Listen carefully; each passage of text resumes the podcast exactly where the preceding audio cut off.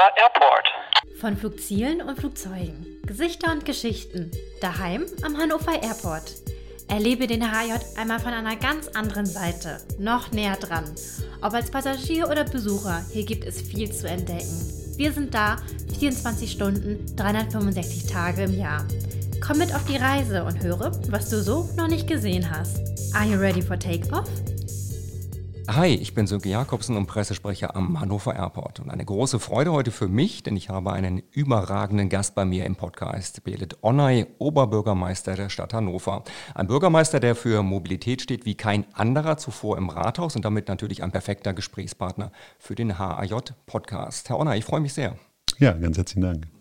Nun, bevor die, die Podcast-Gemeinde des Flughafens fragt, ob wir nun politisch werden wollen, nee, wollen wir eigentlich gar nicht. Wir sollten aber vorab erwähnen, dass sie oder dass die Stadt Hannover mit 35 Prozent Anteile am Flughafen besitzt. Das ist also der Hintergrund auch des heutigen Treffens. Herr Onay, als Oberbürgermeister vor anderthalb Jahren gewählt, so in etwa, da war die Welt ja noch einigermaßen in Ordnung. Macht das die Sache eigentlich einfacher oder schwieriger, wenn man seine Amtszeit direkt so mit einer Pandemie startet? Also tatsächlich zum ähm, im November 2019, als ich gewählt worden bin, war die Welt noch sehr in Ordnung, gerade für mich. Also natürlich mit einem Wahlsieg aus hochmotiviert äh, bin ich auch immer noch. Aber tatsächlich waren die Rahmenbedingungen da bessere. Die ähm, sind extrem schwierig geworden, das muss man einfach sagen. Also einmal natürlich, weil ähm, ja, also eine Krise, weltweite Pandemie hätte ich mir damals auch nicht ausmalen können, dass ich damit konfrontiert werde. Darauf muss man sich einstellen. Das musste ich dann eben auch und auch die gesamte Stadtverwaltung. Deshalb hat das natürlich auch auch, nimmt es auch heute noch einen sehr viel, äh, sehr großen Raum ein in der ja, Zeitspanne, die, die das beansprucht täglich an Aufgaben. Aber auch die, die Taktung ist halt sehr, sehr hoch tatsächlich mit der Pandemie, Bewältigung, Bekämpfung. Und es ergeben sich zahlreiche Nebenschauplätze, die sich da ähm, davon ableiten lassen. Also einmal die Haushaltssituation, die wir echt, echt, extrem schwierig haben, aber auch die wirtschaftliche und kulturelle, gesellschaftliche Situation, die extrem unter, darunter leidet, unter Lockdown und Pandemie. Neben den wirtschaftlichen Problemen ist ja auch eine ganze Menge an anderen Themen in den letzten Wochen und Monaten passiert. Und Sie haben ganz oft den rauen und unfreundlichen Umgang der Menschen, jetzt egal ob in Politik oder im Alltag beklagt. Ist das vielleicht eine Folge der Pandemie, dass uns die Masken unfreundlicher werden lassen, einfach anonymer oder ist es die, die Verantwortung, die Sie jetzt besonders spüren? Also man muss leider festhalten, dass die äh, Polarisierung in der Gesellschaft ja schon vor der Pandemie ähm, stark zugenommen hat aus meiner Sicht. Ich habe das auch als Landtagsabgeordneter in meiner vorherigen Tätigkeit sehr intensiv gespürt. Gerade politische Debatten werden sehr brutal in schwarz-weiß Mustern geführt, ist mein Eindruck, und weniger konsensorientiert, also jedenfalls von vielen Menschen. Daneben gibt es aber auch eine sehr ja, stille ähm, Mehrheit in der Gesellschaft, die aber sehr deutlich Wert darauf legt, dass es ja auch, ja auch ein bisschen konsensualer zugeht. Gar nicht in der Sache, also klarer Streit natürlich an der politischen Sache, aber der Ton respektvoll bleibt. Und ich glaube, gerade unser Wahlkampf hier als Oberbürgermeisterin und Oberbürgermeisterkandidatin war ähm, sehr, sehr ja, aufeinander achtend, wertschätzend, aber in der Sache sehr, sehr hart in der Auseinandersetzung. Und ich glaube, davon haben wirklich viele hier, das haben sehr viele genossen. Und die Pandemie, das sehen wir jetzt natürlich noch deutlicher, hat das noch einmal verschärft, auch in der, in der sowohl in der Tonalität, aber auch in der, ähm, in der, in der Schärfe und ähm, auch der Ton wird da tatsächlich rauer. Der Beginn Ihrer Amtszeit 2019 war für den Flughafen ja ein ganz besonderes Jahr. Über 6 Millionen Fluggäste, 6,3 Millionen ganz genau. Dann der Corona-Absturz. Wenn Sie den Flughafen jetzt wahrnehmen, in Ihrer Funktion als Gesellschafter oder auch als Tourist oder Geschäftsflieger, wie ist denn so Ihr momentanes Gefühl? Also der Flughafen spielt natürlich für Hannover eine wichtige Rolle. Es ist so ein bisschen das Tor zur Welt natürlich auch. Das merken wir gerade, wenn, wenn Messen sind. Viele Menschen, die über den Flughafen Hannover dann nach Hannover eben kommen oder auch andere internationale Gäste. Ähm, das ist natürlich deutlich spürbar, auch für viele Menschen, die ähm, beispielsweise wie ich, wenn sie mal ihre Familie äh, besuchen im Ausland, dann spielt natürlich der Flughafen Hannover auch eine Rolle, so eben auch für mich, aber auch als Urlaubstor ähm, zur, zur, zur verschiedensten Urlaubsdestinationen, wie es ja so schön heißt. Also von daher hat man das aber auch das merken wir als ähm, ähm, Stadt Hannover natürlich, da wir äh, mit ganz nah dran sind am Flughafen Hannover, hat diese Pandemie und das, der, der Einschnitt dort natürlich Spuren hinterlassen, sowohl finanziell, aber auch die gesamte Kultur. Äh, also der, der Flughafen ist ja wirklich total auf Sparflamme gefahren, gerade was die Taktung dort angeht. Ich war selber auch einmal dort ähm, in, der letzten, in den letzten Monaten mehrmals, um mir das anzuschauen auch. Also einmal das Testzentrum, das da ja zu Beginn der Pandemie aufgestellt worden war, Thema für Reiserückkehrer und ähm, aber auch die insgesamt die Situation dort. Und das ist schon eine wahnsinnige Veränderung gerade in den letzten Monaten. Wann sind Sie das letzte Mal geflogen? Wissen Sie das noch? Das ist äh, auch schon etwas länger her. Auch wieder zum Familienbesuch einmal in der Türkei. Auch 2019 muss das gewesen sein. Ja. Mhm. Ähm, das Thema Mobilität hatten wir im Intro ganz kurz erwähnt. Und Mobilität ist ja ein besonders sensibles Thema. Das beginnt mit dem Wunsch nach einer autofreien Innenstadt oder dem Thema Elektromobilität. Jeder fühlt sich ja direkt äh, bevormundet, wenn es da zu Änderungen oder Eingriffen kommen soll. Gar nicht mal auf das Flugzeug jetzt bezogen. Wie schwer ist es, da seine Vorstellungen und Ziele durchzusetzen? Ist es die Politik der kleinen Schritte? Ich glaube, heute in der Zeitung stand ja auch wieder drei Experten zum Thema Mobilität gesucht und dann sind es zwei, vier, also selbst bei so kleinen Kleinigkeiten muss jeder mitmischen. Ja, also das Thema Mobilität ist ähm, eine Frage auch der Teilhabe. Also wenn, wenn ich mobil mich bewegen kann von A nach B, zum Beispiel in der Stadt, dann kann ich daran teilhaben. Auch wirtschaftlich ist das natürlich äh, das Thema Mobilität immens wichtig. Gleichzeitig sehen wir, und da ist das Thema Klimaschutz, Klimawandel natürlich ähm, auch sehr, sehr wichtig, spielt da Mobilität auch eine sehr wichtige Rolle. CO2-Ausstoß als ein Stichwort. Und ähm, wie es bei Mobilität eben ist, das bestimmt den Alltag nahezu aller Menschen. Ähm, wie komme ich von A nach B zum Job, zur äh, zur Kultureinrichtung, zum Sport oder wie auch immer. Ähm, deshalb ist es so ein bisschen wie mit der Fußballnationalmannschaft. Jeder hat dazu auch eine Meinung. Also jeder ist irgendwie auch Bundestrainer, Bundestrainerin. Das ist auch vollkommen in Ordnung. Das macht es aber eben auch etwas ähm, schwieriger in der Diskussion, da auch wirklich viele Menschen und die Bedarfe auch mitzunehmen. Und ich will das auch nochmal deutlich sagen, das ist immer dieses Label Bevormundung, darum geht es nicht. Es geht aber auch darum, Menschen echte Angebote zu machen, Alternativen aufzuzeigen, wie können sie klimafreundlicher, auch luftfreundlicher, also auch für Städte gerade mit dem Thema Autoverkehr, ähm, aber auch platzsparender, sozial verträglicher mobil sein. Und diese Angebote zu schaffen, das ist die entscheidende Frage. Und deshalb muss man auch ja, ein Gehör haben oder auch ein offenes Ohr, auch für die, An, ähm, für die, für die Kritik, aber auch für die Fragen von Menschen, ähm, die natürlich natürlich fragen, werde ich dann weiterhin so mobil sein können? Was behindert sich für mich? Und auf diese Fragen, auf diese Bedarfe muss man eingehen. Also es heißt, wir brauchen maßgeschneidertere Lösungen von Mobilität, maßgeschneidertere Angebote. Und gerade auch mit dem Thema Digitalisierung haben wir da natürlich viel mehr Spielraum als noch vor, vor 10, 15 Jahren. Nicht immer ist öffentlich bekannt, dass der Luftverkehr sehr innovativ ist und weiterhin auch hohe Ziele hat. Lärm reduzieren, Verbrauch senken, CO2 kompensieren, da passiert ja bereits eine ganze Menge. Wie stellen Sie sich persönlich das Fliegen der Zukunft vor? Was sind so die Herausforderungen auch für den Flughafen Hannover, gerade unter den genannten Stichworten so Nachhaltigkeit?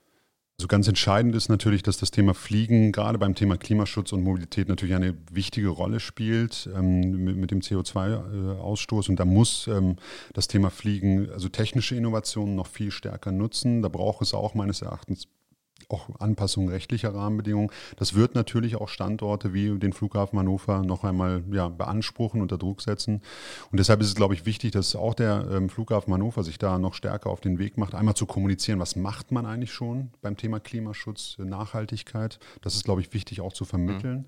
Mhm. Ähm, also das deutlich wird die, äh, der Flughafen weder Hannover noch, noch auch die ähm, legen da die Hände in den Schoß.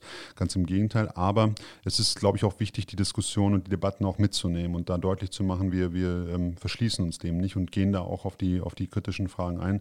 Das Fliegen wird weiterhin eine Rolle in der Mobilität spielen, aber sicherlich eine veränderte. Und diese Neudefinition, da sollten wir ähm, aus Hannover, finde ich, vorne mit dabei sein. Mhm.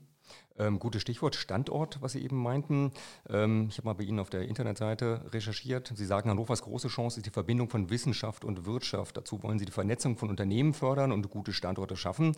Nun wissen wir von vielen Unternehmen, dass sie ihre Standortentscheidung abhängig machen von der Anbindung an einen Flughafen. Ich rede jetzt nicht von Einzelhandel, sondern wirklich von größeren, auch international tätigen Unternehmen. Kann man da vielleicht in Zukunft noch mehr Synergien schaffen, Ideen sammeln, Flächen nutzen, auch für Startups beispielsweise?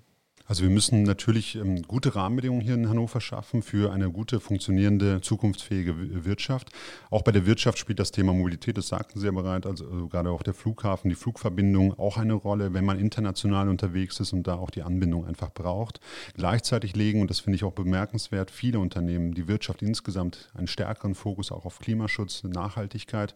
Und wenn es da Widersprüche gibt, dann müssen wir die auflösen. Und ich glaube, da sind wir gut beraten, auch wissenschaftliche Erkenntnisse hier in Hannover auch zu nutzen. Und das ist ja genau der Ansatz auch, also auch beim Thema Mobilität sollte das eine große Rolle spielen, die verschiedensten Player, die Akteurinnen und Akteure da zusammen an einen Tisch zu bringen und zu gucken, wie kriegen wir das nach vorne gemeinsam entwickelt. Ich glaube, es gibt da gute Ansätze.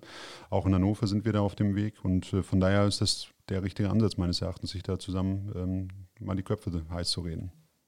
Wir kommen an Corona nicht vorbei. Die Frage an Sie als Gesellschafter, das ist eine Frage, die wirklich viele Kolleginnen und Kollegen interessiert. Was ist für Sie als Stadt wichtiger? Den Airport als attraktiven und zukunftsfähigen Arbeitgeber und auch als moderne Infrastruktureinrichtung zu erhalten, was wir hier momentan sind, oder auf Teufel komm raus Kosten zu senken über Personalabbau, Streichungen von Investitionen etc. pp.